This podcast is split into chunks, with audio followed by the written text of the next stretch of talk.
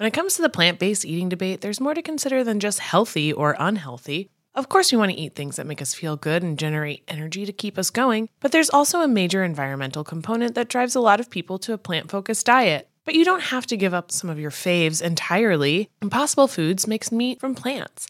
They're solving the meat problem with more meat. By creating delicious meat from plants that's better for you and the planet, Impossible lets you enjoy some of your favorite meaty products with a plant based twist. Ground beef, homestyle meatballs, sausage patties, all made from plants. And that's just a few of their delicious and versatile options. No more tension between craving meat but not wanting to eat so much of it, or sacrificing your carnivorous faves for your health. Indulge in nutrient packed, plant based goodness and feel good doing it. Check out impossiblefoods.com to see how you can help solve the meat problem with more meat. That's I M P O S S I B L E F O O D S.com. Betches Media presents Chrissy Teigen referred to Donald Trump as a pussy ass bitch. Look, he's a sick puppy. He, he shouldn't be. He shouldn't be there. Well, I lost half a day of skiing. I'm going to punch him out and I'm going to go to jail and I'm going to be happy. the Betches Sup Podcast. A speaker has not been elected. Hello, hello. This is the Betches Sup Podcast, where C-SPAN meets the group chat to help you process and laugh at the biggest topics in U.S. news and politics. I am Amanda Duberman, the news director at Betches. I am Elise Morales, comedian and SUP newsletter writer. And I'm Millie Tamarez, comedian and sub video contributor. Oh, hello, gals. Thanks for holding down the fort. I'm so I'm so happy to be back and, and see your faces. It has been a minute.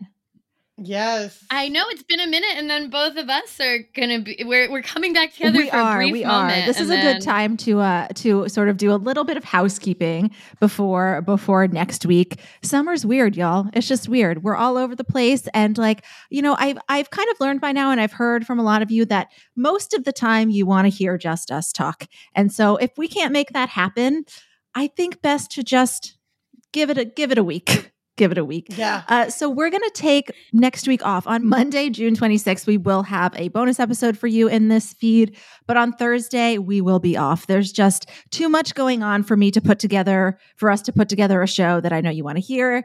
Again, if there is crazy, crazy news, Sammy will save the day and she'll come in and uh, we'll find something to talk about and get something in this feed. But yes, the plan is uh, to take a little bit of a break. I think we deserve Yeah. Wow. a little bit of a break. Yes. Yeah, I'm like, when was the last time we just had a full break? I feel we like did it it, like for Christmas, but we had to work time. really hard for it. We had to record a ton of episodes. like Yeah, it we wasn't did, we organic. but yeah. And also, that's when we got the crazy Christmas gift of Am I a bad feminist for uh, video chatting sex with my boss? Exactly. Uh, which was the greatest gift of all. But the But greatest gift of all. uh, as you Never can hear it. in all our voices, we're burnt out and we need. Oh my god. I was listening to the episode I recorded before I left and I was like, a bitch sounds so tired.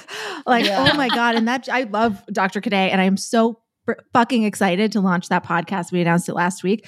Uh, for some reason in that episode, I said, I was like, gosh, you sound tired. Thankfully, she carried it. she carried it through, which is why she's going to have a podcast in our feed. But yeah, I was talking to Millie about it yesterday. I was like, can we do a Friday morning? And you know what? The answer to that is always just better not. Better to Mm. not. I was you were down. to. I will say Millie was was incredibly flexible. Millie's you guys are both very contrite if you ever have to miss anything, but we're just gonna take a fucking break. So tune in Yeah. today and also after today's episode, uh, we have I'll have an amazing interview for you with Amanda Zurawski. If you recognize that name, it's because she has really been kind of one of the most prominent people, definitely given the most attention for sharing how Texas's abortion laws impacted her. She nearly died. What she went through is is tr- truly harrowing. She has explained it many, many times. Her strength is unbelievable. So I chatted with her about what this past year has been like. I think we're all really familiar with her story, and I'll play some some prior clips of her talking about it. But I just really wanted to know more about kind of her and what the past year has been like. Um, and keep an eye out for on SUP in general for some of that Dobbs anniversary content. And uh, we will we will come back to it later in the show. But we do have to start with a number. I, I Hmm. think you all know where we're starting today in this number section. We're all a little nervous. 2069. We're going to start at 12,500 feet below sea level. to where else but the Titanic. I mean, the main news of the week, of course, is the OceanGate submersible vessel, the Titan, that has been missing since since Sunday, right? And it's Thursday. I feel like I keep mm-hmm. hearing the oxygen that they had or have left is just ever expanding, which just seems to be some extreme optimism at this point. Not going to get into all of the details here. I think you guys, our listeners, are the same kind of sick fucks that I am, and I have absorbed every single detail. I oh feel like I know quite a lot now about marine engineering. Plus, this news is going to change quite a lot by the time you listen to this. It's changing constantly, but the basics are that five individuals have or already or will likely perish after taking a submersible the size of a minivan and operated by a video game controller to the very deep ocean in order to view wreckage from the Titanic. As of Thursday afternoon, when we're talking at about 1 p.m., I just got the alert. I'm sure you guys did too, that a debris field has been found near the Titanic wreckage. I, I don't have an amazing imagination, but I can't imagine that could be good news. Uh, if, if you've seen the same videos about what an implosion would mean as I have, I think what struck a lot of people about this story is just like how preventable something like this is. I think that's the way it's that's why it's kind of hit the way that it has. What are some kind of details about this story that have really like gripped you in particular? Why do you think it's become such a phenomenon? You know, the thing that has really struck me about it, I mean, number one, I feel like the first detail that came out where people were like, what was that it, they were using Absolutely. a video game controller to operate it, which my gamer friends have told me it's like also not even a good controller. Like it's kind of known as like. Yeah, I heard that they use that kind of shit a lot. But then I also heard the discourse stuff. that uh, in response to that, which is like, no, we don't. So it's one of those things where I can't even, yeah, the discourse has really overwhelmed. I have no idea I have no idea if that's normal or not. Again, I feel like you hinted at it, but it's like this week has been a long journey of me learning a lot about submarines, submersibles, the under the sea world. Mm. But I think the thing that there's like this very like dark connect like the fact that they were going to visit the Titanic, mm-hmm. which like the Titanic sunk in part and so many people died on the Titanic in part because of a lot of preventable mm-hmm. decisions mm-hmm. that were made as far as like they were going extra fast because they wanted to get there faster than anyone had ever gotten there. The thing about the lifeboat, there not being enough lifeboats because it would have crowded the decks. Which I know because I've seen Titanic three times, of course. A million. Uh, yeah, exactly. I mean, no one's seen Titanic more than Amanda. No, Amanda's gonna go on MSNBC as the expert, and her and her, her credit is seen Titanic. I was listening to Lost Culture, their most recent episode, and they made they made a reference to how even prominent heterosexuals enjoy Titanic, and I know I wasn't who they were referring to, but I would love to just if I I'm going to change my Twitter bio, I would love to just be known as a prominent heterosexual. Prominent I feel like you are. I feel a prominent heterosexual. Yeah. All of us. Good yeah. for us. But yeah, those parallels are are crazy. Yeah, that's the thing that strikes me the most about it because there's like the video game controller element, but also I think we're gonna get into this, but like there were a lot of warnings about the safety level of this particular vessel, the way that it was put together, just the level of safety of going down that far at all is kind of questionable, I found. So that's the kind of like dark, I don't want to say like irony, because again, like there are five people who probably are not with us anymore, but there is a dark mm-hmm. connection there that has kind of driven my fascination. Yeah, like humans not being able to help themselves once a hundred years later. Yeah. Yeah. I think that the things that stuck out to me are like, first of all, just fucking imagining being in this dark makes like, me fucking sick. Just like it makes me so anxious to think of like how they're sitting, how they're arranged, and all that, and like just experiencing that. That just gives me like nightmares. I think that one of them being 19 makes me know, really, really sad. sad. I think, but then I'm also like that they each spent two hundred and fifty thousand dollars, which in this time of like home ownership not being a possibility for so many people like $250,000 uh, dollars can really change someone's life and they're just willing to spend it uh, on something as frivolous and not necessary because they they weren't even able like even if they did like go down and see the titanic they they're still watching it through a screen they're not even watching it like through the windows because the, of how the submersible is Right. built. So that was like a real shocker to me. And then also like what what ends up happening all the time is that rich people like will spend their own money on frivolous things like this, but then using taxpayer resources like the Coast Guard to have to Yeah. do this rescue mission and retrieve them. And a point that I heard somebody make on like Instagram or something was just that it's so crazy, you know, how Elon Musk and and um, Jeff Bezos and Mark Zucker, they spend all this money and like again, it's like this invincibility of like being rich and doing the most daring things, but God forbid they fucking pay taxes to you know they don't want to get get taxed to like pay for roads or the coast guard or anything. Like that is out of the, this world. Like that is how dare you. You hate businesses and you hate entrepreneurs and you hate wealth if you want that. But Yeah. these guys are totally cool with paying 250 fucking thousand dollars for this dumb shit. So eh, you know it's just a lot of things stick out. Eh, nightmare fuel. I mean, for me, definitely. My top, top, top fear, literal nightmare fuel, is being stuck in the deep ocean or in space. Mm. And people are doing that. People are, I think that's what's, and I think that like, I think you can tell by now that like we're not participating in the intense mockery of five people that very likely have already died a very gruesome death. But there is a lot to discuss here, like Millie said, about like how cavalierly people were willing to undertake this when like there were no regulation there's no regulations i believe to which this little submersible is it's just a guy.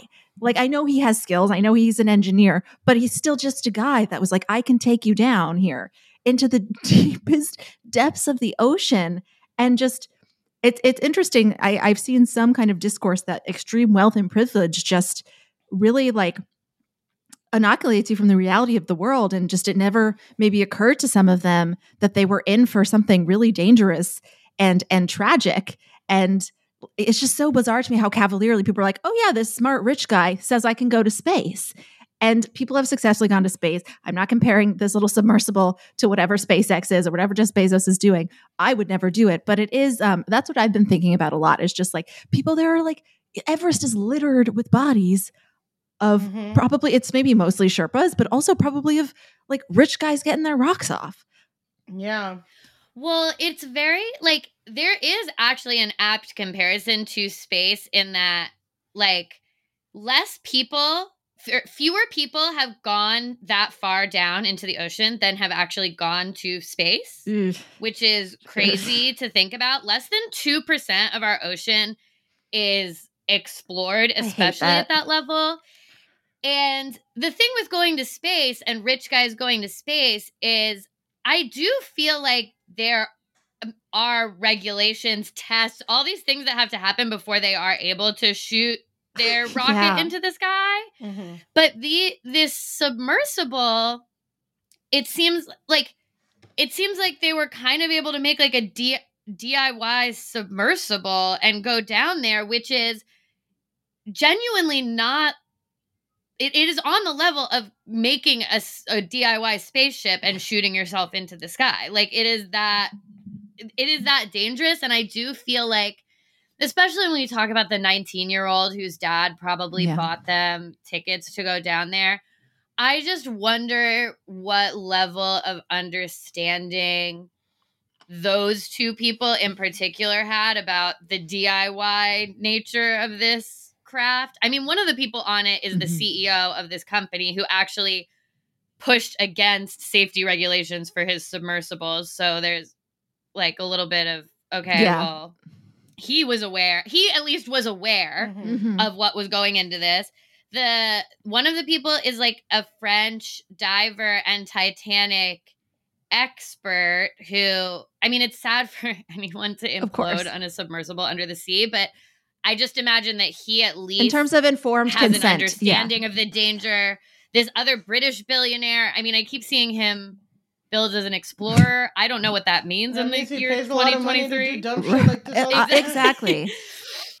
honestly. But I just wonder, as with regard specifically to the father son duo, and definitely this 19 year old kid, like what to what level did they understand that this submersible thing was not Mhm. up to there There's is no FAA, code. So number one, did they know that there was no code? I mean, again, before I spa- pe- spent two hundred fifty thousand dollars to get into a submersible, I would kind of Google these things. But either way, like, did they know that there's no code? And did they know that if there was a code, this submersible would not be meeting any kind of code? Like that is what makes me really sad for Mhm. them. Mhm. I'm just like, you know, my little hippy dippy bleeding heart is like, God, I wish these fucking guys got the same rush that they got like from exploring deep space as to like rebuilding an orphanage or like ending hunger know. in an entire city Right. or like make sure there's access they've to never water. felt the rush of like barely paying your rent on time. And like, I think that's why I don't have a part, like Elise said, like people, the people that were doing this more as a tourism activity and maybe didn't understand. Like, you might honestly, you might just assume that if anybody is going to go several miles down into the ocean, you know, they've passed all, they've passed all of the tests. And there, There are no, tests. There are no tests. to me, I feel less the others. There I no feel tests. obviously terrible for them, but they they they did this knowing the risks and knowing that their families might not see them ever again. And that was a choice that that they made. And that's really and I think it's just so hard for all of us watching this to understand why they felt that that was a good choice. like and then as you all said, the the parallels to the Titanic are are quite eerie. I mean, this French diver whose whole life has been, you know, about getting down to the Titanic um, I guess like Stockton Rush, like his wife is descended from like a pretty prominent Titanic survivor.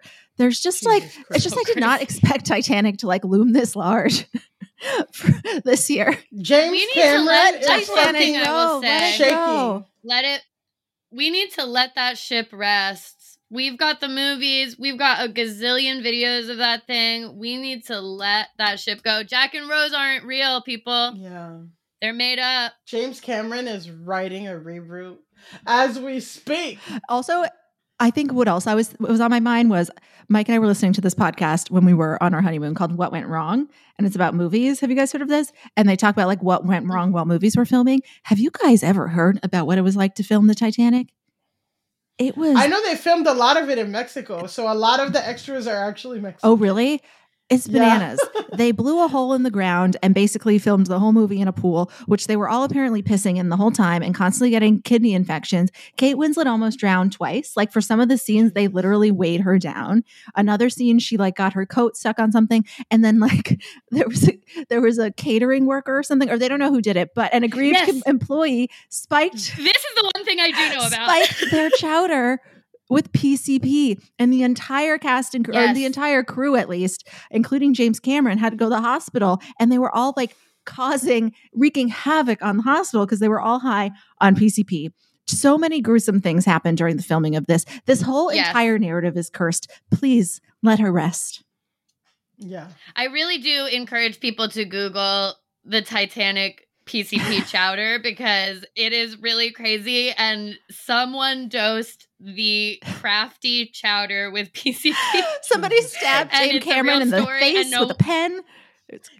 no one knows who did it to this day. I think that who put PCP yeah, this in the podcast says that James Cameron thinks he knows who did it, but he didn't want to like get them in, in in that much trouble. Put them out But there. all of this, all of this is doomed. I'm sure we will mm-hmm. all obsessively scrolling our TikToks for more submersible content. Do you guys think that this will give people pause about undertaking extreme outdoor activities? Like, do you think this will be sobering, or do you think it just seems so aberrant, so obviously a flawed endeavor that it's not going to be an existential question about whether billionaires need to use all their excess wealth to like I saw a woman describe it on TikTok as like the genre is men going places where it's too cold for them.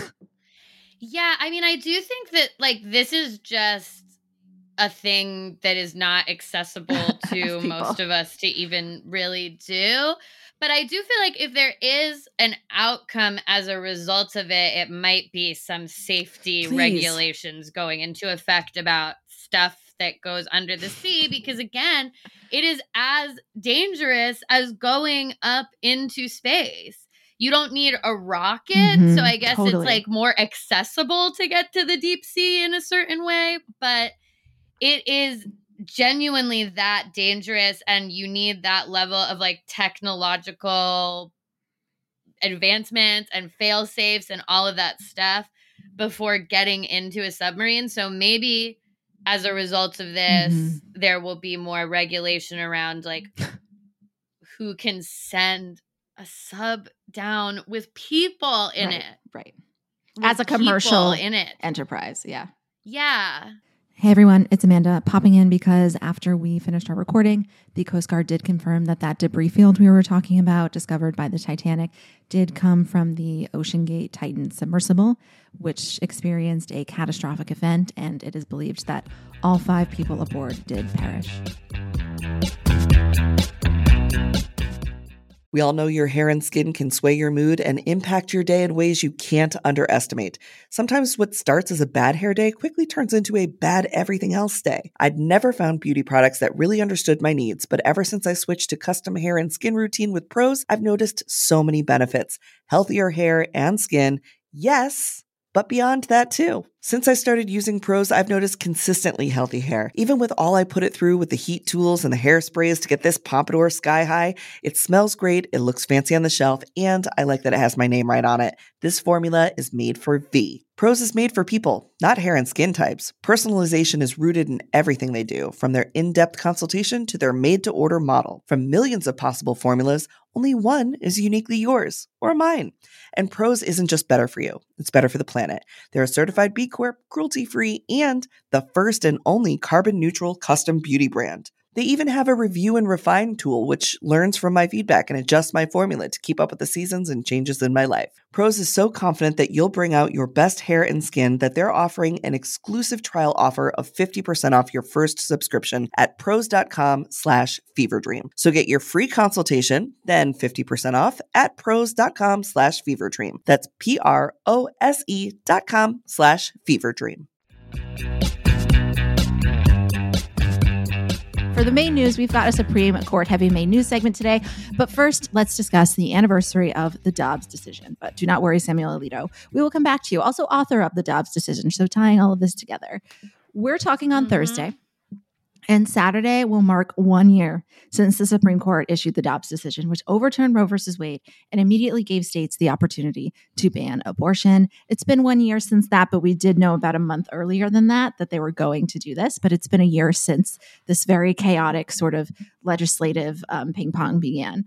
Bans in dozen of states are still moving through the courts and changing in status, sometimes on a daily basis. I feel like I was really good at keeping up with everything for like a couple weeks. And then Awesome. you're like, fuck, there's 50 states.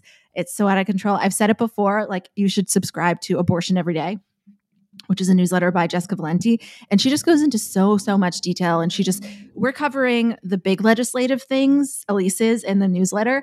And that one is just a little more like she's just get, getting into daily, daily updates of everything going on with abortion. I, I don't know how she does it. So it's been today 25 million women, 25 million women live in states with abortion bans or tighter restrictions than they did a year ago. 25 states in total have enacted bans of any kind, and 14 have banned abortion in most cases at any point in pregnancy. Bans are in effect or temporarily blocked in pretty much all of the Southeast. Hmm. We have no idea how many women have nearly died while waiting to receive life saving care to end a doomed pregnancy. Many of them have spoken out. I mean, Elise, you used to say something that I thought about a lot, which is like, we will know the name of the first kind of person who who dies as a result of this. And I can't help but think that has happened, privately Yeah. or just somebody whose family did not want to make was not up for, you know, using that, you know, coming forward with that story, but just given, you know, maternal mortality, like I, I, I am sure that it has happened as a result of these bans. Well, and it's also like there has been extreme medical Yeah. damage done to people. You're about to speak to the woman from Texas who, as a result of not being able to get care, now can't get pregnant again because like It'll be much harder. You know, her fert- yeah, her fertility has been seriously impacted because, you know, she was not able to get the care that she needed. So like I am sure that people people have been harmed immeasurably already by this. Yeah, I um a podcast that I really enjoy, uh, Holding Court with Eboni K. Williams. I'm like a huge fan, and she talks about pop culture and things in like a legal way. And last week, literally, she discussed the case of Celeste Burgess, an 18 year old teen from Nebraska who's facing up to two years in prison for taking abortion pills Mhm. and like managing a self you know and and the and her mother faces eight years for helping her and the so much of this case is so fucked up the girl now she's 18 at the time she was 17 um and her and her mother were discussing this on facebook Mhm. so it's like i think uh, in the year as we're talking about the Yeah. anniversaries and like of course celeste didn't die but like the details of this case are very harrowing i really encourage you to like look deeper into this but um a lot of things from that case really like has put a bow on this year because f- specifically for that case a major part of evidence that they used were facebook private facebook messages between celeste and her mother jessica who's 41 and her you know mm-hmm. her daughter's 17 and like just the situation of her there's again i guess like in this past year as we're talking about like what have we learned and all that stuff like for me personally it's like really fucking be careful about social media i Mhm. think before we've had like cursory talks about the impact of social media and the harm and stuff Yeah, but like yeah. seeing that they're actually using private fucking messages in cases to like convict between a mother and daughter. between a mother and daughter about a self-managed abortion you know when she's 17 like you can't understand why she would like that was just something that really again we're, we're talking about like who's going to be the first person to die but that Yeah. that one was really like this girl's going to go to jail for two years because she didn't want to have a baby at 17 and her mother's facing eight years because she wanted to help her daughter in a tough situation. And these are the casualties of this really impractical frankly stupid law Mhm. Yeah, those are exactly. I mean, right. We're hearing a lot about people that health, whose health has been impacted, but the criminalization of abortion has is also going to fundamentally change the course of people's lives, and it and it already has. I mean, do you guys ever feel like a lot of times I just sort of have to kind of like remind myself, like, oh my god, this happened. Like I think because because we're in New York, I we we obviously keep up with the news, but I personally don't know anyone who's had to travel to access care. Um, even though I know that is something that is happening constantly. And it's, do you guys feel like the political system has sort of like, do you sort of relate when I, I feel like, how are we not all like freaking out about this all of the time? But it's like, we also can't. We can only do so much. Yeah, it's it's really it it is one of those things where I think in New York when you are or in your when you're in a state that has protected access, you can feel a little bit insulated Mhm. from it. But something that is really important for us to remember is that like these people that did this and pushed for this, they their goal, their end goal was not just the overturning of Roe. That was their that was their first goal. Their end goal is a national Yeah. abortion ban. So like, you know, we're only as mm-hmm. protected as who's running our national mm-hmm. government and shit, you know, like we've got an election year coming up. Like if Republicans got into power, they would pass yeah them. absolutely. And Ron DeSantis or Trump would sign it. So something that we have to remember and it is scary like I have uh, I have a couple of different family members in states that have really insane abortion bans right now, really strict ones. And one of those family members what has been trying to get pregnant, was pregnant, had a miscarriage, and luckily like I mean, luckily it was obviously like a horrible thing, but luckily like that miscarriage proceeded normally, so she was able to just you know move forward. But there was a period of time where we were all really scared that like if this goes poorly in the state that she's in, things can turn really it turned this like thing that was already horrible for them into an even greater emergency because it's like if this thing stop doesn't proceed normally again we're about to speak with this woman in Texas if something starts going wrong doctors can't intercede on your behalf in the state that she's in because of how strict the abortion ban that she is living under is and so it took this thing that would have been, again, like a private family tragedy and added this level of like real fear on top of it that was, that made it even worse for them. And I think even though we're, if you live in a protected state, you are quote unquote insulated from like maybe the idea that if something happens, you can't get an abortion.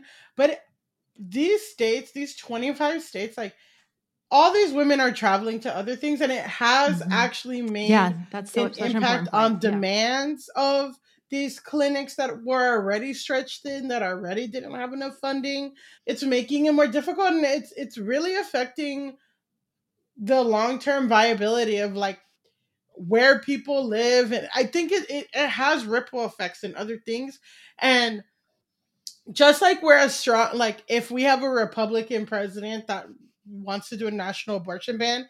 That's a reality, but it's also a reality of like we kind of have to keep putting our foot on the necks of these Democrats because there are plenty of plenty of Democrats who either are pro life, do not feel strongly about it, won't even say abortion. Like that's kind of our problem too is like really putting this issue in the forefront because personally we have discussed on this podcast about how Joe Biden barely says abortion, about how his fucking speech was two weeks too late, about you know Kathy Hochul, our New York governor, so you know is elevating Republican and pro-life legislators and all of that. And we, there's plenty of people throughout the country, you know, Democrats that are pro-life, you know, anti-abortion. So it's not necessarily that you know it's mm-hmm. like all good or all but you yeah. know it's like remember that voicemail we had from the provider who was like the democrats in rhode island are using weird language about this yes and that was definitely yeah. sobering because i think that's how all of this happened just this like reluctance to really engage with what is something that like is not really pleasant for anyone to think about or talk about but is simply a fact of life Hey, American Fever Dream listeners, I'm here to tell you that there is no reason to panic the next time you're searching for the perfect gift. Now you can use gift mode on Etsy. Gift mode on Etsy is here to take the stress out of gifting so you can find the perfect item for anyone and any occasion. It's easy. Just tap or click gift mode on your Etsy app or Etsy.com. Then answer a few short questions about who you're shopping for and what they like, and gift mode instantly gives you curated gift ideas based on hundreds of personas. Now it's simple to find gifts made by independent sellers for all the people in your life. Whether you need a Mother's Day gift for the quilter or a birthday present for the vintage hunter, there is something for everyone on Etsy. Some of the things I like to buy on Etsy have little dachshunds on them or are for dachshunds. Dottie's got a whole litany of new sweaters and harnesses and all kinds of fun stuff that we get lots of compliments on when we're out on walks. A gifting moment is always just around the corner, whether it's a birthday, an anniversary, a holiday, or even just a day to say thank you. Gift mode on Etsy has you covered. Need to find the perfect gift? Don't panic. Try gift mode on Etsy now. Next up in main news, we have uh, another Supreme Court justice is giving judicial BJs to conservative billionaires in order to get on private jets. I have really been watching a lot of Vanderpump, um, so the idea of BJs in exchange for private jet access is top of mind. All right, this time it is Samuel Alito. Ugh, this one so good. In 2008, Alito let hedge fund billionaire Paul Singer fly him to a luxury fishing trip in Alaska. The access was secured by Leonard Leo, who was the leader of the Federalist Society, the, one of the most terrifying men in America. He also attended this trip. And he was basically like, Leonard asked Paul Singer, he was like, hey, me and Justice Alito, we need a ride. We need a ride to the Alaska thing. And you're taking your private jet. Can we come? And Singer was like, Of course. The flight was worth $100,000, but Alito did not report the 2008 fishing trip on his annual financial disclosures. Ethics law experts say this would have been a violation.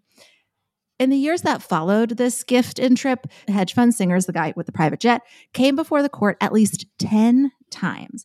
Apparently, this hedge fund, their whole thing is to just do things where they know they're going to have to be involved with a lot of litigation. but to them, yeah, exactly. But to them, that's that's their business model. But this included a case where they bought up a bunch of Argentinian debt, and ultimately, like they kept asking the Supreme Court to get involved. The Supreme Court kept saying no until a couple years after this fishing trip, mm. when Argentina was ultimately ordered to pay Singer's hedge fund two point four billion dollars, and a seven to one decision uh, where Alito was also in the majority. But again, this was after the court had declined to take it up. And even though that opinion was seven to one, it only takes four justices to agree to take something up for them to consider it. So, you know, Alito would have only had to convince a few people that, you know, his friend's case was worth the attention. Paul Singer, the guy with the jet, has contributed more than $80 million to Republican political groups, including those that file friend of the court briefs and Supreme Court cases, and those can really have an impact on the justices. Singer and Alito did not just go on this trip together. Like they're clearly friends. They are clearly very friendly. They introduce each other at prominent events. And the note that they're friends is important because, like, if you are very close friends, then you should be recusing yourself anyway. And if you're not close friends, which is kind of like what Alito, I think, alludes to it in his defense, then why are you on this guy's private jet anyway? Mm-hmm. You know what? What you can't you can't have it both ways. Also notable here is that Alito's thousand dollar a night stay at the fishing laws was also bankrolled by a separate conservative donor. So I feel like he's just like an influencer who wants to take a trip and like is like, who can I? Which hotels can I get to pay for this? which which airline can I do spawn from? I mean, as I was reading this, I was like, if you just fucking love luxury vacations, it seems like the Supreme Court is your best occupation. Yeah, but again, these are all the wackest places. like go to Capri. I don't know what the ice fishing. What the fuck is wrong with these people? Michigan yachts? Like, come on. Get Go better. Their taste exotic. is the problem. It is not the corruption. It is the uh, terrible, well, terrible taste in tourism. The bottom of the ocean, Alaska. I mean, Alaska is beautiful, but come God on. damn. Go if you're to gonna take a private jet anywhere. Antarctica or some cool shit. I'm just saying too. I mean, they probably can't go to Antarctica because they're probably fucking banned from Argentina because they're fucking scamming those people. But that's besides the point. I just also want to point out that a lot of girls that do OnlyFans, Instagram models that get flued out, get a lot of hate and slut shaming. But look at these Supreme Court justices uh-huh. getting flued out on private jets, getting fucking taking trips, having men bankroll their shit, this is whore behavior. And it is and the Lala Kent University exactly. of private jet access. Yes. I mean, exactly. On. People say shit about Lala and all these other Instagram. Sam Alito, and guess what? And Clarence Thomas and Scalia. I should have mentioned Scalia, Scalia was also invited on a bunch of these trips. But you know, Lala Kent will scam her way or whatever on a jet. That's not affecting if a girl in Nebraska can get an abortion or not, or an entire nation's economic viability. Economic thing. Uh, uh, yeah. The dollar right now in Argentina today in 2023. Go look up on TikTok what the exchange rate is for a dollar in Argentina. It's fucking crazy. And how it varies from place to place. It's the economic situation in Argentina is very not good right now. And I'm 100% sure it has to do with this. I'm also like, again, this is an unelected board that Republicans constantly scam their way in. And we look into these things, but it's like, what are we gonna do, Democrats? Like, do? God forbid we fucking pack the courts with one or two people who aren't fucking taking private ice fishing trips to the most whack ass places. No, I'm sorry. I'm sorry. I like Alaska Daily. I thought it was a great show. I'm sad it was canceled. But I know we already um, lost Boston. We can't lose all of Alaska. no, uh, Alaska. You know, I got love for you, but if I'm gonna get a hundred thousand dollar trip, yeah. you know, am I gonna go to fucking Alaska to go ice fishing? Maybe not. That's just me. That's just Millie Tamarez. I'm, but you know. But I guess, I guess the like kind of the big theme of today is that maybe we just don't have the priorities the vacationing priorities of these mm-hmm. truly mm-hmm. rich people because again if i have $250000 I'm probably gonna spend that I'm on a using boat my passport. Yeah, yeah, water. I'm leaving the country. Yeah, I'm gonna be. Yeah, Yeah. I'm gonna be. I'm, I'm gonna be in super yacht territory. But not I'm where gonna be in a Gladys is. Something. Far from the orcas. No, no, No. exactly. I'm gonna you want to be swim down a slide or get in a water. I've seen below deck. absolutely. Exactly. You want to get on a jet ski. You want to swim in clear, warm oceans, Right. not off the coast of Boston. Sorry, I want a beach again. picnic. I want a full ass beach picnic in the wind, Yes. and I want to watch them run. Yeah. No, ugh. I do want to go to Alaska. I fuck. I would fuck with Alaska, but again, if I'm getting my vacation paid for by a billionaire, Would you go to Alaska? is Alaska is Alaska well, it's just the like you don't Maybe really. I don't even need to read the following sentence when you tell me that a bunch of white guys and Clarence Thomas went to Alaska for a fishing trip. I know they're all Republicans. I I if Yeah. I know that they all are, and Yeah. God, and God help the one individual who probably isn't. The the there this gets funnier because despite so Samuel Alito and his people told ProPublica, we have no comment. We have no comment. Usually, like you don't send the article to them. You just say, like, here are the claims that we've verified. Do you have any response?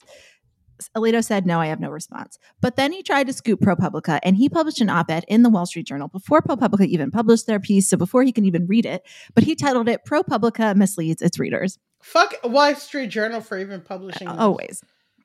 Always. Alito said that he simply took the seat on the private jet because he was mm-hmm. invited and it, quote, would have otherwise been vacant. Oh, God and forbid. There Okay. were no there was no need for justices to disclose, quote, accommodations and transportation for social events. Motherfucker talks like he's like hopping in an hopping in an Uber XL.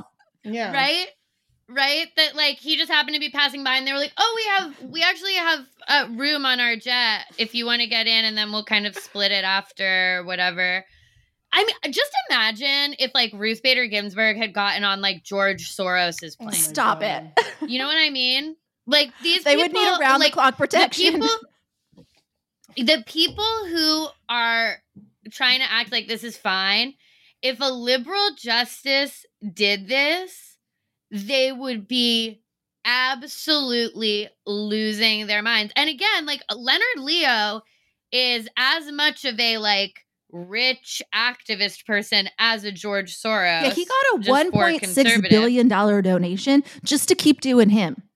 Yeah. Which is this? And he which is runs this? the Federalist Society, which like their explicit goal is to try to get conservatives on the Yeah. court. So Literally any conservative. Yeah, exactly. I mean, truly, anyone you can be a frat bro with as long as you have some credit card debt to pay off. They'll yeah. get yeah. Who paid his credit card debt? Come on, my fucking ProPublica. I'm sure that's next. Come on, ProPublica. But yeah, I mean, it's just like it's just laughable to think like if Sonia Sotomayor, we found out that she had gotten on again like a George Soros funded trip to mm-hmm. wherever. She'd that go to these Puerto Rico. like people She'd go somewhere fun. yeah She'd go somewhere fun. yeah she would probably go somewhere oh she, she's probably i'm saying I, I imagine she's going to a beach either way these people would be like she has to they would be trying to impeach her Yeah. Oh God, she'd They be would try to impeached. impeach her. absolutely, absolutely.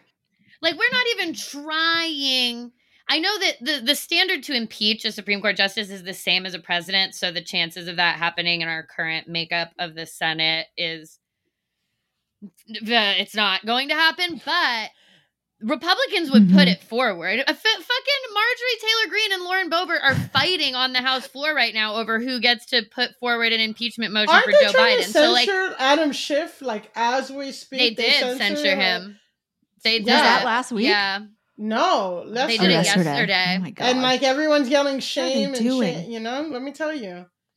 Yeah, and again, Been too focused like, on the sub. So there's, I know, but this story came out that Marjorie Taylor Greene called Lauren Boebert a little bitch. Sign up for the Betches Sup newsletter. We put it in there. But the thing they were fighting over when Marjorie Taylor Greene called her a little bitch is that they both is that they're both they they both put forward motions to impeach Joe Biden, and then Lauren Boebert did some kind of like technical thing that makes it so her one is going to get voted on first. And Marjorie was like, "You copied my impeachment motion, and I I voted for you, and I defended you, and you've been nothing but a little bitch to me." Which Facts. is really funny. And then also people Facts. comment they com- she got called to confirm whether or not she called Lauren Boebert a little bitch, and she said, Yes, and she has been nothing but a nasty little bitch to me. Well, I love um, this. I don't even care if this is the most I, I- anti-feminine. I don't care if we're not supposed to about women fighting. I love this so much. Who Let the them fuck fight. Says that? No, they can destroy each other. I they can take each other down 100%. But my Both in the middle is, of fraught divorces. Oh my god. I know. But my point is like Republicans will stunt impeach Joe Biden or whatever Right. for nothing, but we can't get like uh, like everything that I hear about this is like well the Senate Judiciary is going to do an inquiry about maybe if we should kind No, of have send some rules. But it's up to John Like, Roberts if he is- wants to show up. Yeah. Yeah, and it's just like this is completely ridiculous. The court, a court that overturned a right that has been in place for 50 years is demonstrably corrupt, and we're just sitting there going, "Oh man, it's unfortunate. It's really too bad. They really should recuse themselves." Yeah, Right, and like right. God forbid, but like again, God forbid we do anything even slightly outside the norm or think a little bit outside the box as Democrats. I'm saying, Right. um, to make it even a little bit more equal. God forbid we add another justice. right. Republicans are forbid- fu- congressional Republicans are fucking nuts, but they're creative. Yeah, and like they don't give a shit. They're not following the rules, and we're really following the rules. So Yeah, because it's like the reason that Joe Biden and them don't want to try to pack the court, which FDR did absolutely try to do. He wasn't successful, but like it it's not it's been tried before. The reason that none of them want to even approach that is cuz they're like, well, it would seem unethical. I'm like this man is on a billionaire conservatives ice fishing trip. Fucking Clarence Thomas, Harlan Crow owns his House. house. and paid for his fucking He nephew's house. uh, tuition. Yes, and they're going on these vacations. It's I mean, it's absolutely ridiculous. And also, side note, not to plug another podcast, but if anyone is if Slate does their slow burn podcast this most recent season, they just finished it. It's all about the life of Clarence Thomas and like his whole his whole arc. And it was one of the most interesting things I've ever heard in my life. And at the end, he talks to the, the guy is constant. He's like interviewing his mom. His mom seems lovely. Hmm. Clarence But Thomas's it is mom. just very interesting. Yes. What? Clarence Thomas's mom seems like the sweetest Whoa. old lady in the world, Miss Leola. She genuinely seems so cute. The guy who's like doing the whole podcast at the end, they have like a clip of him showing her a video of his baby, and she's like, Oh, look at your baby. She's like Aw. so cute. But the kind of final point is that he's like, Clarence Thomas's family like built this house. They kept it through like really hard times in the South. They had this kind of ethos of like, you know, we're a black family and we're going to build this up. And then now the house is owned by this fucking billionaire conservative Mhm. guy. Like, like she still lives in it, but this man owns That her house. wild. That is absolutely wild. Yeah, like you said, we're just sort of now. This comes on the heels of the Clarence Thomas revelations, which you know nothing has really been done about. So you don't really expect much to come from this. And of course, Samuel Alito is like, I don't give a shit. I'm just going to publish my op-ed in the Wall Street Journal so I can get my uh, account of the record. But some other just completely um, out of touch references is that he referred to the again this fishing lodge cost a thousand dollars a night. He referred to it as comfortable but rustic.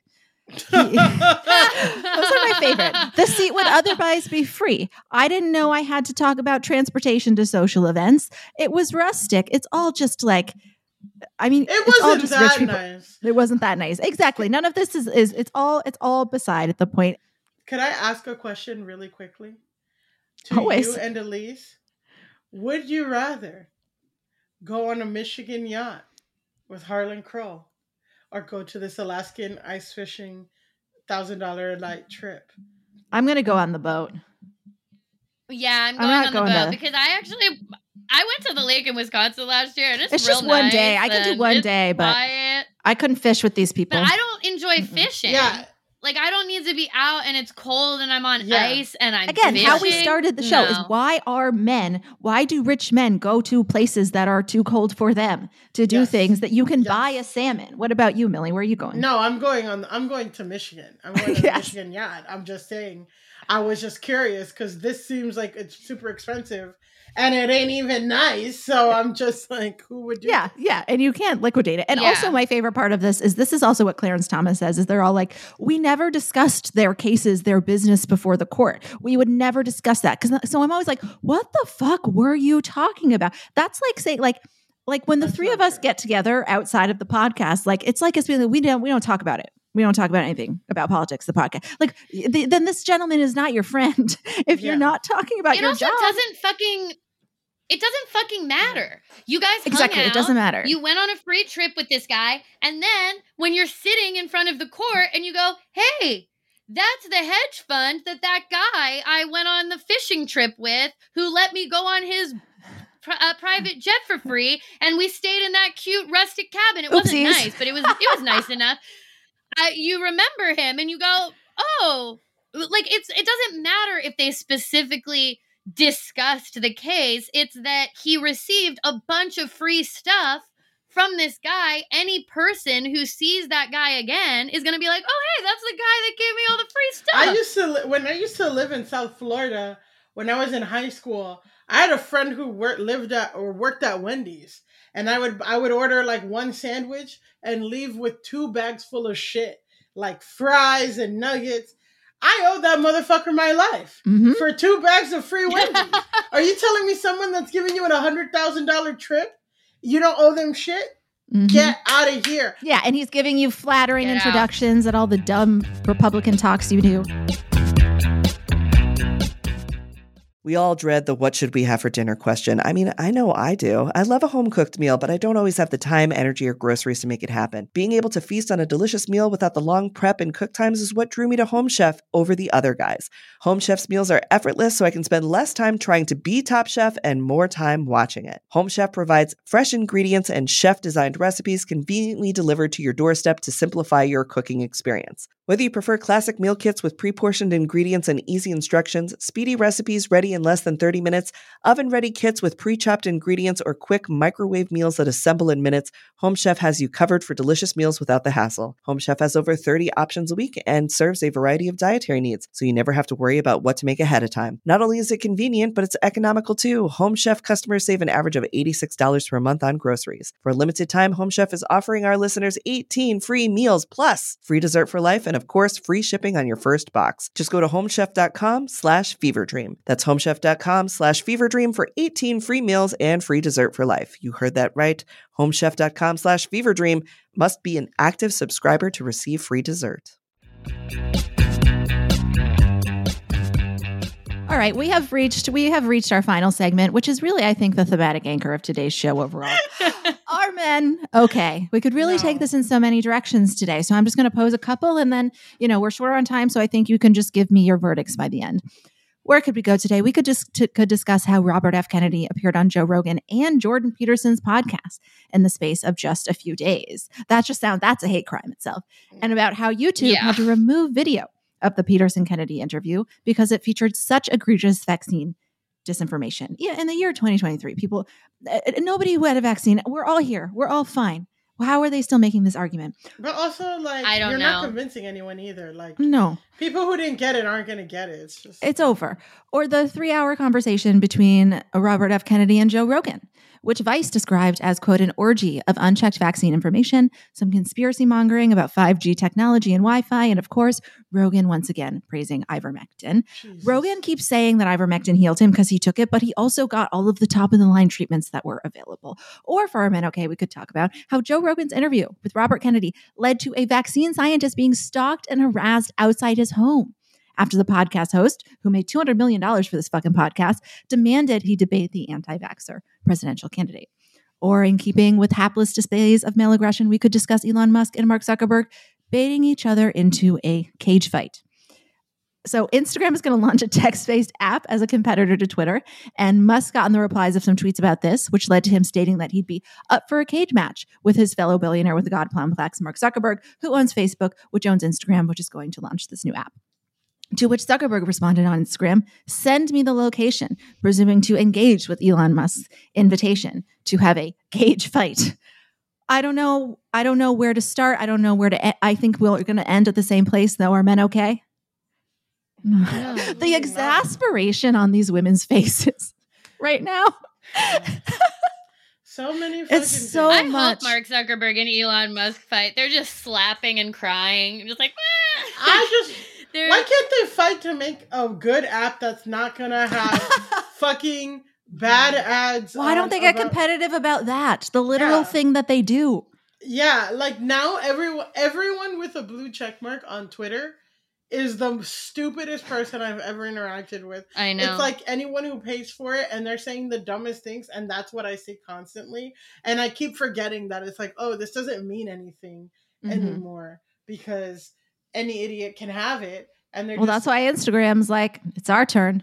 and now We're it's going our to trick turn. you into thinking Instagram is Twitter. Oh my gosh. Well, Elon Musk also this week was like, "Cis is a Oh, slur," God, thank and you. on Twitter, the word "cis" is considered a slur, and I'm just like, "You are I- such."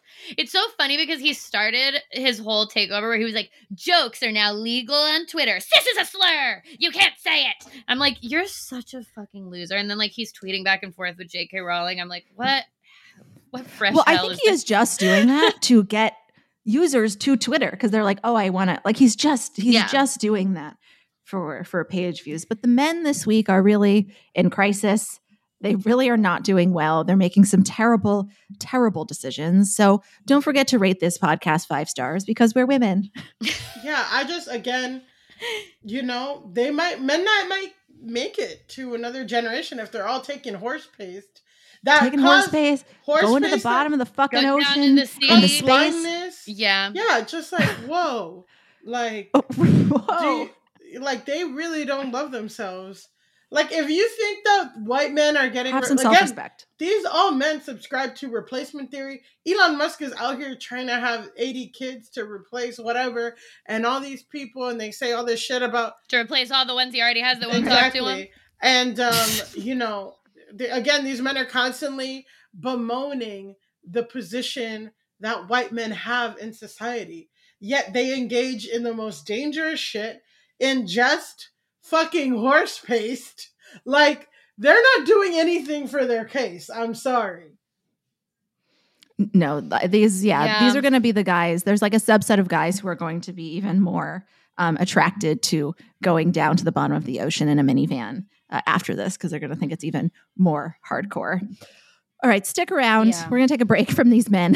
stick around for my interview with Amanda Zurawski. She is part of a lawsuit with more than a dozen women suing the state of Texas after they experienced life threatening consequences of its abortion laws. When it comes to the plant based eating debate, there's more to consider than just healthy or unhealthy. Of course, we want to eat things that make us feel good and generate energy to keep us going, but there's also a major environmental component that drives a lot of people to a plant focused diet. But you don't have to give up some of your faves entirely. Impossible Foods makes meat from plants.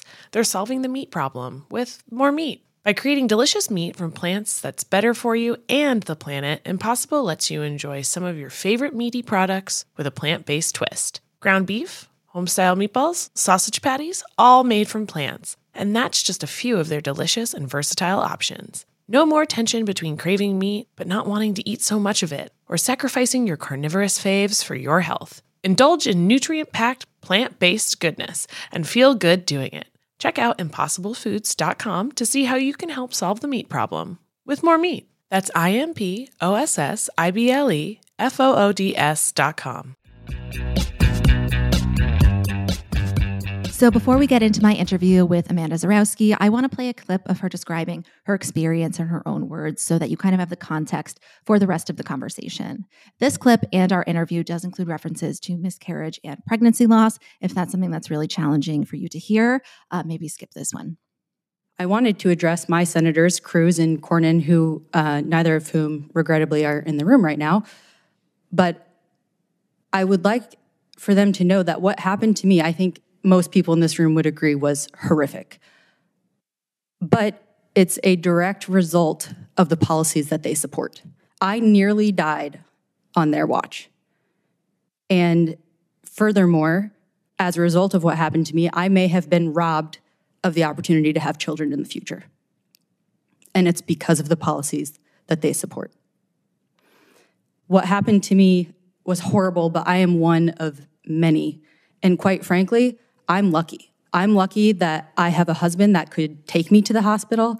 I don't have other children that I had to worry about finding health care for.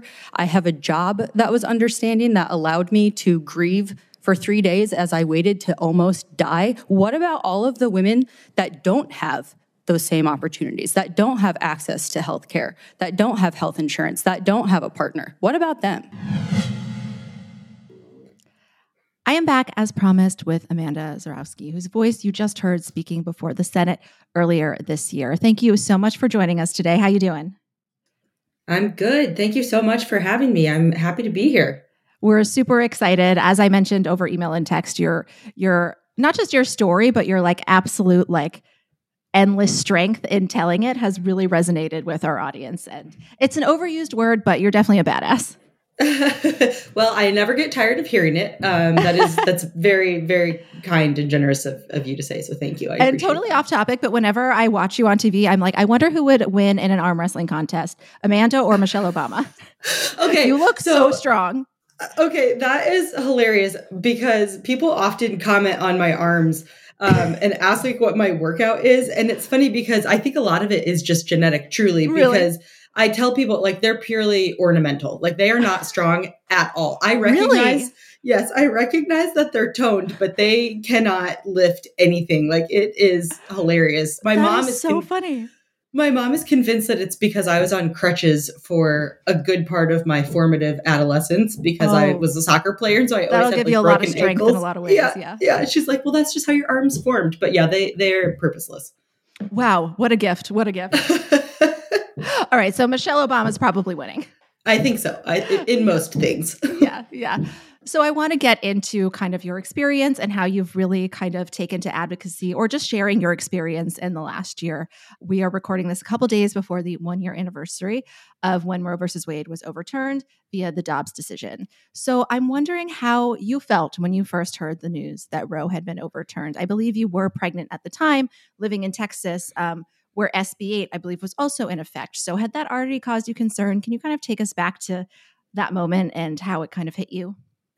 Yeah, absolutely. So um, I was outraged first and foremost, just because I have always been um, pro choice and think that women should have autonomy over their own bodies. So I was furious, but I wasn't concerned for my personal well being because, as you mentioned, I was pregnant and I was thrilled to be pregnant. It took us a year and a half to get pregnant. And so an abortion wasn't something that I ever thought I would need or want. And it certainly wasn't something that I thought would be necessary in order to save my life. And I certainly didn't think that it would be something that I needed and couldn't get in 2022 in the United States of America.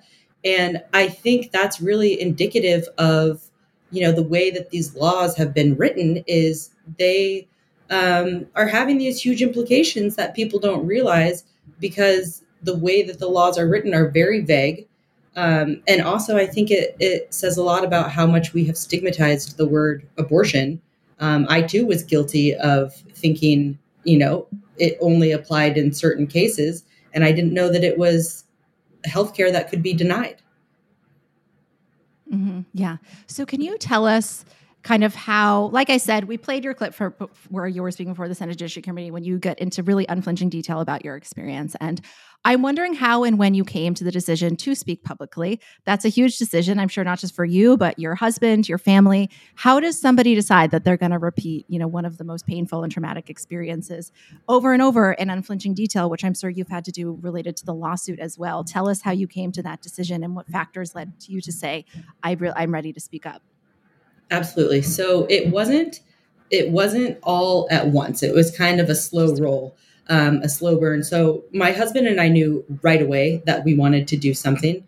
Um, I was still in the hospital. I think I was still in the ICU, and we were talking about it and i was like we have got to do something about this because we recognized that i was in a position that um, i had all of the right pieces in place and all of the right opportunities and resources that what happened to me was the best case scenario in my situation and we talked a lot about how because of the laws that had just gone into effect in texas this was going to happen to so many people and they might not be as quote unquote lucky as I was because they might not have Yeah. the same opportunities or resources.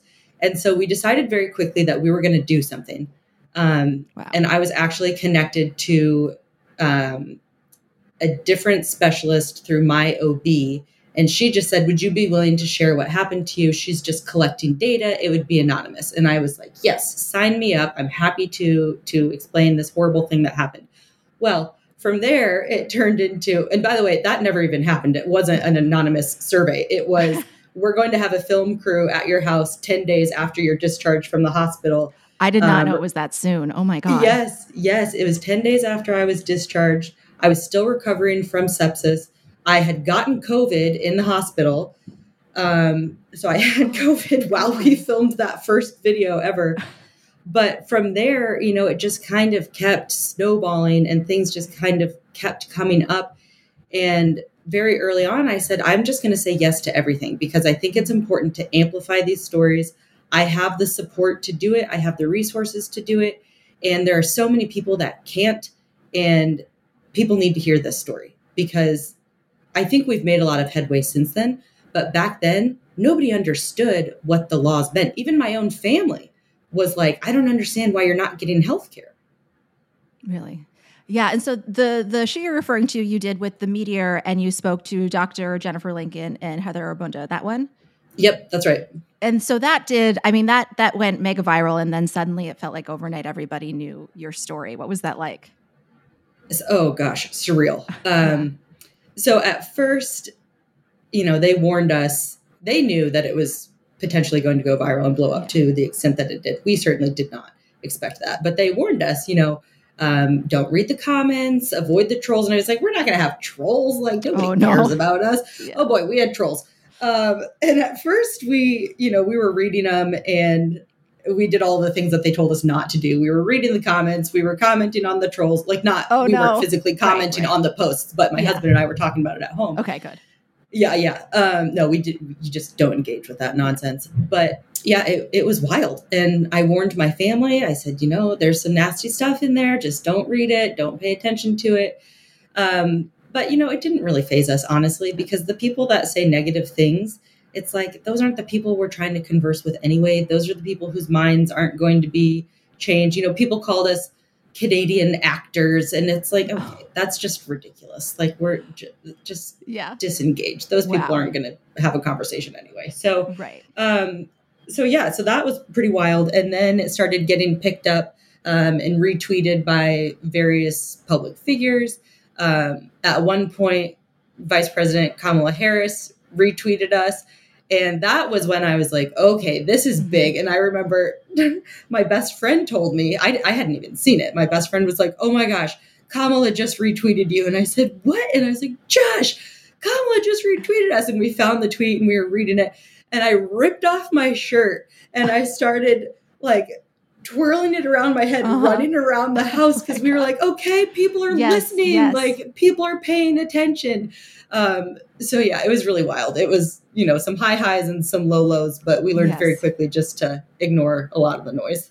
Yeah, I mean, it did feel like, you know, what people have been warning about for, you know, the decade leading up to that Dobbs decision. Your story, for for absolute worst, like sort of hit on a lot of them, and I think was kind of like the first. Certainly, unfortunately, maybe not the first time it, it happened, but because you felt like you had the support to come forward, the first time it could really kind of surface for a lot of people, and it was really just a real wake up call. Like, we weren't kidding, we weren't being dramatic. This the, the worst case scenario has happened to this woman. Yep, exactly. And, you know, there are still people that will say either it's fake or it's rare or, um, you know, it's being overblown. And it's like, I just, I can't even understand how people could say something like that because if you're paying attention, like yes i was one of the early ones to come forward but now there are so many people yeah. speaking up which is great that people have the courage and the voice and feel the support to speak up it's terrible that it's happening but it's great that people are speaking up but it's it's quickly becoming where my story isn't rare it's becoming more and more common and that's why people need to keep speaking up mm-hmm. yeah so, how did you approach your testimony before the Senate in April? By then, this video had come out. I think a lot of people were were aware of your story, and your statement was really vivid and devastating. I lost my breath a few times watching it. I mean, I'm sure the shoot was as well, but I, I'm, if that was in your home or somewhere near your home, I can't imagine um, getting through that where you were, which does not seem like a very comfortable uh, environment. What was your goal for that statement, and what were you thinking about as you wrote it, and knew how many people were going to see it, and how the nation's lawmakers were going to be, you know, right before you? Yeah, so it felt very different from that initial video um, because it's live, right? It's in front of people, it's in front of lawmakers, it's in front of people um, the Republicans, right, in particular, that don't want to hear what I have to say. They don't agree with me. They they they don't show empathy or sympathy. It was also really different because when we first started speaking out, everything that had to do with the loss of my daughter was still very fresh and very raw, and so that was incredibly painful from an emotional standpoint. When I testified, it was painful, but in a different way. It was painful because I'm just thinking of all of the people who don't have the opportunity to speak up, or all of the people who aren't being represented or who aren't being taken care of by their elected officials. And it just hurts me that this is where we're at in our nation's history. But I also was so angry, and I continue to be so angry. And when I get fired up, oh man, there's no stopping me. And so I approached it with a really different mindset because I felt like I was talking directly to the people who can make change and who need to hear what's going on and the impact that their policy is having. So I was extremely well prepared by my team at the Center for Reproductive Rights, who are representing us in the lawsuit, and they're absolutely amazing people. And they prepped me so I knew kind of what to expect. Um, I knew that most of the Republicans would probably just ignore me and not even ask me any questions, and that that proved to be true. What I what I wasn't prepared for was what happened after when it kind of went viral and it was all over the internet. Like my dad asked if he could watch it live, and I was like, "Oh, dad, I doubt it. Like I don't think yeah. this is a big deal. Like maybe it's on C-SPAN or something, but like nobody's going to be tweeting this." Well, little did yeah. I know. So yeah. I think I'm really glad looking back that I didn't know that it could become such a big deal because it really allowed me to be in that moment with the people sitting right in front of me yeah. and feel like I was talking to them directly. I think one of the reasons it did resonate is because I think you could tell you were really angry and to watch you get through that with that level of anger and that anger was just making I think I think people just felt it and felt you communicate something that we've been trying to we've been saying to each other but you have this person that was so profoundly affected by it in front of these people who have nowhere that they can go even though it sounds like even your own representatives were not very present or interested in what you were saying. That's right. Yeah. Um, ted cruz was i think he was in the room briefly for his five minutes of q&a um, yeah. he was not there for my testimony or for any follow-up. He didn't address me. I don't think he even looked at me and Senator Cornyn was in the room but didn't acknowledge me. I it, that's it's just so inhumane to, to show so just no curiosity for even how you're doing. Yeah, and he and I should clarify, he was in the room only for a yeah. portion of it. He wasn't there for the entire thing. So at the end, when I say or when I said, you know, my representatives who aren't even here, they weren't yes, there at that right. point. They had already mm-hmm. left and decided mm-hmm. that they were done with me. Wow, wow. It is shocking, even though based on previous behavior, maybe we shouldn't be surprised. But like, I think it's important to point out the inhumanity that they display over and over and over again. Well, it's it's in direct opposition to what they want. They want us to be quiet, to sit down, to not speak up, to be invisible. And I was a stark reminder that that's not going to happen anymore. Mm-hmm. Yeah, I feel like that's sort of been a lot of what we've seen over the past year. Is they they embraced this policy for decades, and here it is, and they have failed to really like embrace the consequences and just try to run away from it or or hide it into weird policies or or referendums. You've also acknowledged that not all women in this country have the resources or privileges to you know survive what you did which which is a crazy a crazy sentence um, how do you think certain privileges um, impacted your ability number one to get through that experience alive and number two impact your ability to speak out? Yeah that's a that's a really good question and i'm so glad that you brought that up um, because i think it's a really important piece of all of this and why we continue to speak up and why i feel such a responsibility is because you know i've been doing this for several months now and i can continue to do it because of all of all of the things that you're you're asking about. So one of which, first and foremost, I have an outrageously supportive family.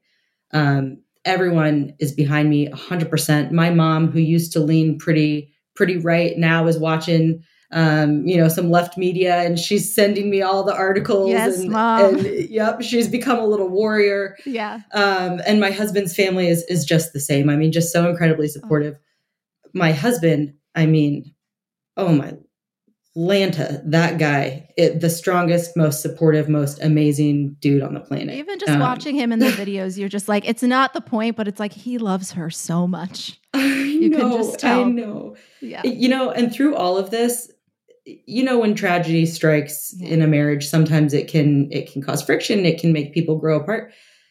I said this the other day to somebody. I didn't think I could love him anymore. And every day I love him more and more. I mean, it is truly just remarkable how much it's brought us together and how much we've been on the same team through everything.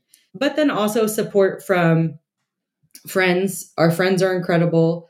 Our extended family is incredible. We have now all of these new friends through this ad- advocacy work that we've yeah. been doing. They're all incredibly supportive. Some of them are strangers on social media.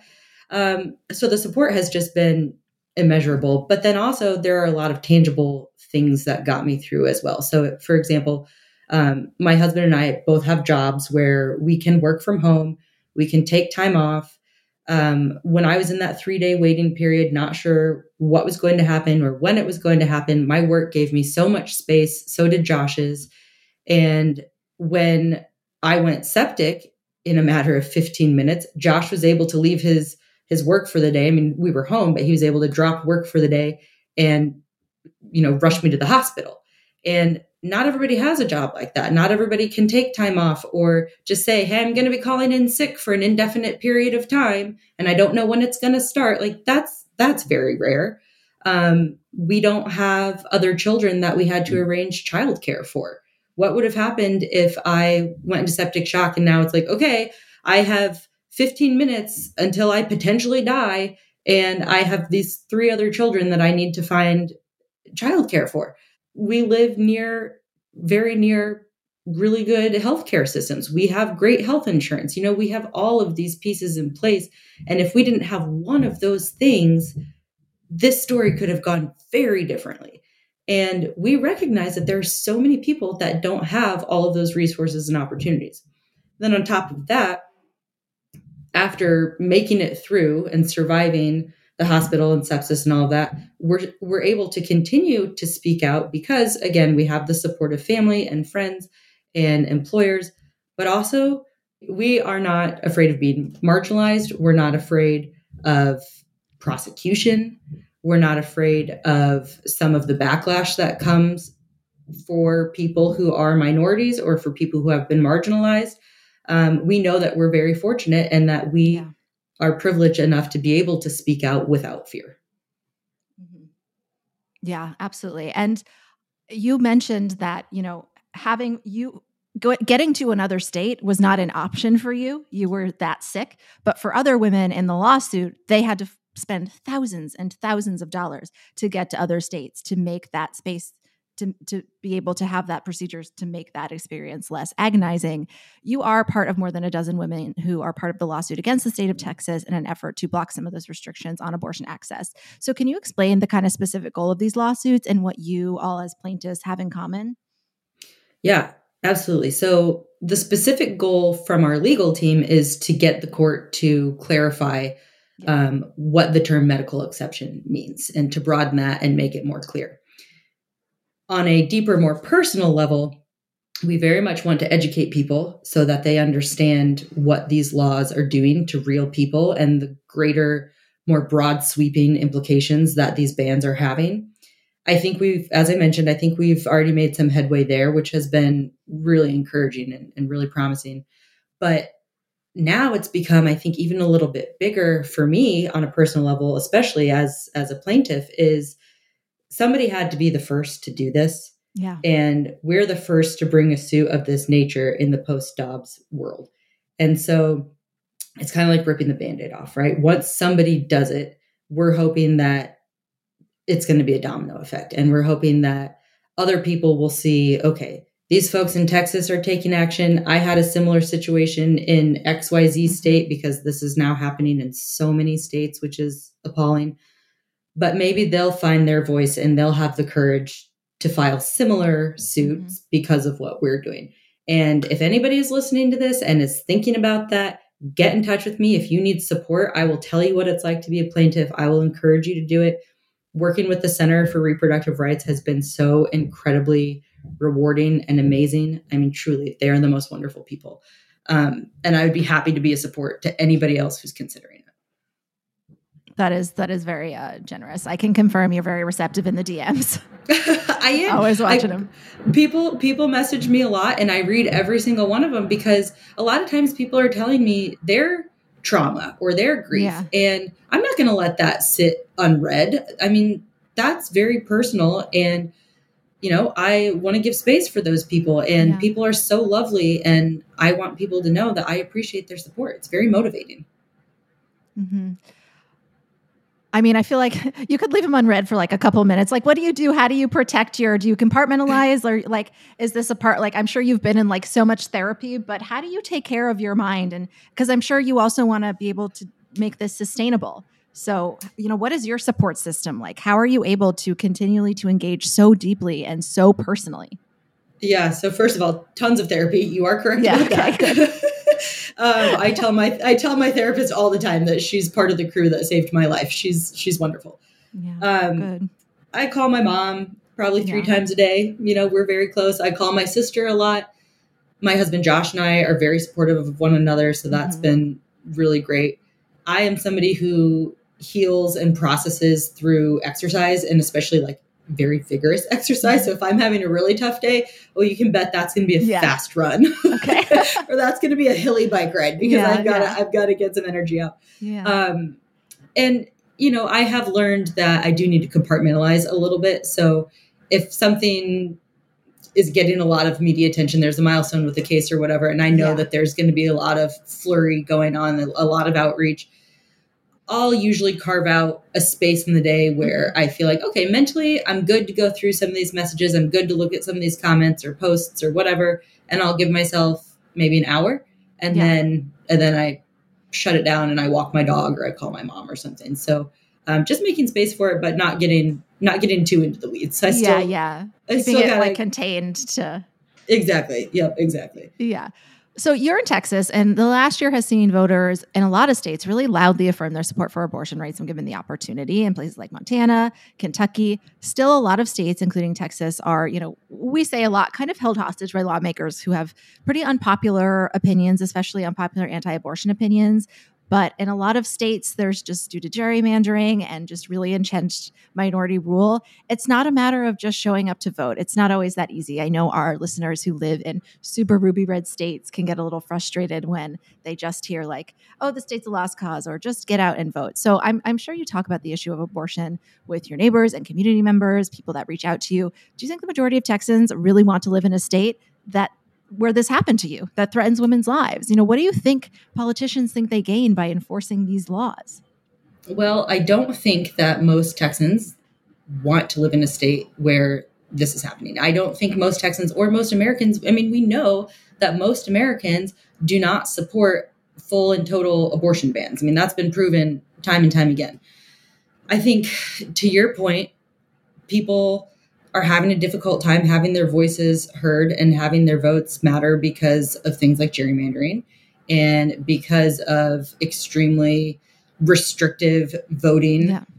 uh, you know enforcements and i think it's it's becoming harder and harder for us to make change just by voting because of those policies that these same lawmakers are enacting um, but i do think that you know we're kind of entering this new phase post dobbs where i don't know that previously people were voting on social issues as much because we we weren't having our rights stripped away from us as much as we are now i mean we are literally going backwards in time and so it really sucks that we're having to fight this same fight again that we already fought and won, by the way. But I think that once people see their rights taken away from them, the shift is going to happen where people start voting on social issues, um, Yeah. You know, more more prominently. Yeah, I mean, that was sort of another question I had for you. You know, I've heard a lot of commentators and even activists say that the end of Roe is incredibly tragic, um, but it was never strong enough. And if it launches a slow kind of state by state reclamation of abortion rights, that might make our rights even stronger. Uh, do you have hope that that will happen? And, and what is it like to hear that as somebody who, like, frankly, nearly died because Roe was overturned? Of course, I hope that happens. Yeah. um, I don't know if it will. I don't know if it will in our lifetime. Yeah. Um, but I know that, you know, there's a lot of really pissed off people right now. And I've seen so much mobilization and I've seen so much activism and so much unity and strength. And so I am very hopeful and I am very optimistic. I think we have tools today that they didn't have when they fought this fight the first time. Um, and I think that those are all good things that will be helpful. But yeah, it's going to be a long road and we're going to need everybody on board to fight this fight. Do you have, you know, community members or neighbors or people that know you that just sort of have come up to you personally and been like, I had no idea. I had no idea that's what abortion ban meant. Like I had Oh. no idea that could lead to what happened to you. That's not what I want, even if somebody thought that, that they were anti-abortion. Oh yeah, even our own family. So we grew up in Indiana, so Midwest, pretty red, right? Mm-hmm. Pretty conservative, and even our own families and family friends were like I had no idea. And so as a result of what happened to me and what's going on in Texas, they are taking action in their own states to either prevent or to overturn or to just voice anger. Um, but it's been really powerful to see people change their minds and many times their votes. Mm-hmm. Yeah, absolutely. What from the past year has, or since you've started, you know, really engaging and speaking out about this, has anything in particular, whether it's the reaction or policy, what has anything surprised you? Has anything happened where, you know, when you were sitting doing that interview for Meteor, you would have never expected? Well, I never would have expected any of this. Yeah. for sure. Um, it has been a surreal couple of months, but um, really inspiring and really motivating. I think the biggest surprise to me has been just how good people are at their core. I mean, people ask me sometimes, you know, do you get a lot of negativity? Do you get a lot of hate? Do you get a lot of nasty comments? And I know that they're out there. I choose not to read them. What I choose to give my attention to and give my space to is all of the people who reach out and are expressing their love and their support and their gratitude. Um, because truly, at their core, I think most people are really good. Do you feel like the kind of immediate momentum that we kind of saw um, in the immediate months after Dobbs, how do you think that we can sort of? It's interesting because now I feel like I'm sounding like the pundits that I was making fun of around the midterms who were like, it's all about the economic concerns now. But I mean, I really feel like this is something women are going to be really pissed off about until it's fixed. Oh, totally. And I think, you know, I think what you're getting at is will we lose momentum? Will this Yeah. movement run out of steam? Um, I certainly hope not. And I think until something does change, this is going to keep happening and it's going Yeah. to get worse. And maybe the momentum won't be as public or as large or as national, but it's going to have all of these ripple effects on local levels, on personal levels, because this is going to happen to your sister, your aunt, your niece, your wife, your best friend, right? Like this is going to keep happening. And so that momentum is going to, I think, continue, um, even if it's at a base level, because people are going to see it in their real lives and they're going to get pissed off all over again. And then hopefully that bubbles up and people continue speaking up and we just continue making noise and talking about it and bringing it to the surface. Because I think that's what it takes for a movement like this to not lose momentum. Mm-hmm. Right, absolutely. It's not like something was just outlawed that's not going to happen anymore, as people have said forever. Um, you can outlaw abortion, but you can't really ban it. It's still going to happen. And yeah, over time, it, it will take some state legislators' wife having experience similar to yours to change. And of course, we wish they saw us as human without that, but unfortunately, it's inevitable that that this will become very personal to people over time. That's exactly right. It reminds me of you know the early days of covid when people were like oh it's not real or it's not a big deal. Oops yeah. well now you're in the icu with covid. Do you still think it's not real and it's not a big deal? I mean this is going to affect people on a deeply personal level. Yeah. Thank you so much for your time. What can people do to support you and your efforts? Where would you want to direct attention to people who also want to keep that momentum going? Great question. Thank you for asking. Um, first and foremost i would recommend if people feel like it's right for them to donate their time or their money. Um, their local abortion funds and abortion providers certainly will take volunteers, certainly will take donations. Um, I have obviously a deep personal connection to the Center for Reproductive Rights. Um, they would, of course, appreciate your support as well. And, you know, if nothing else, just keep talking about it, just keep listening, just keep making space for these stories. Um, and and have those tough conversations with your friends and family that that don't want to have the conversation because that's what it's going to take. I know it's hard, but that's what we're going to have to do. Yeah, if you can do it with John Cornyn and Ted Cruz in the room, I think we can we can do it with our loose acquaintances who say something a little weird about abortion. hey, you know, to, to each their own. Everybody's fighting their own fight. Yeah. Thank you so, so much, Amanda. That is our show for today. Until the end of democracy, I'm Amanda Duberman, and this is the Betches Sup Podcast. Bye. The Betches Sup Podcast is produced by Amanda Duberman, Sean Kilby, Jorge Morales Pico, and Rebecca Sousmacat. Editing by Rebecca Sousmacat. Social media by Amanda Duberman and Bridget Swartz. Be sure to follow at Betches underscore sup on Instagram, Twitter, and TikTok. And send us your emails at suppod at betches.com. Betches.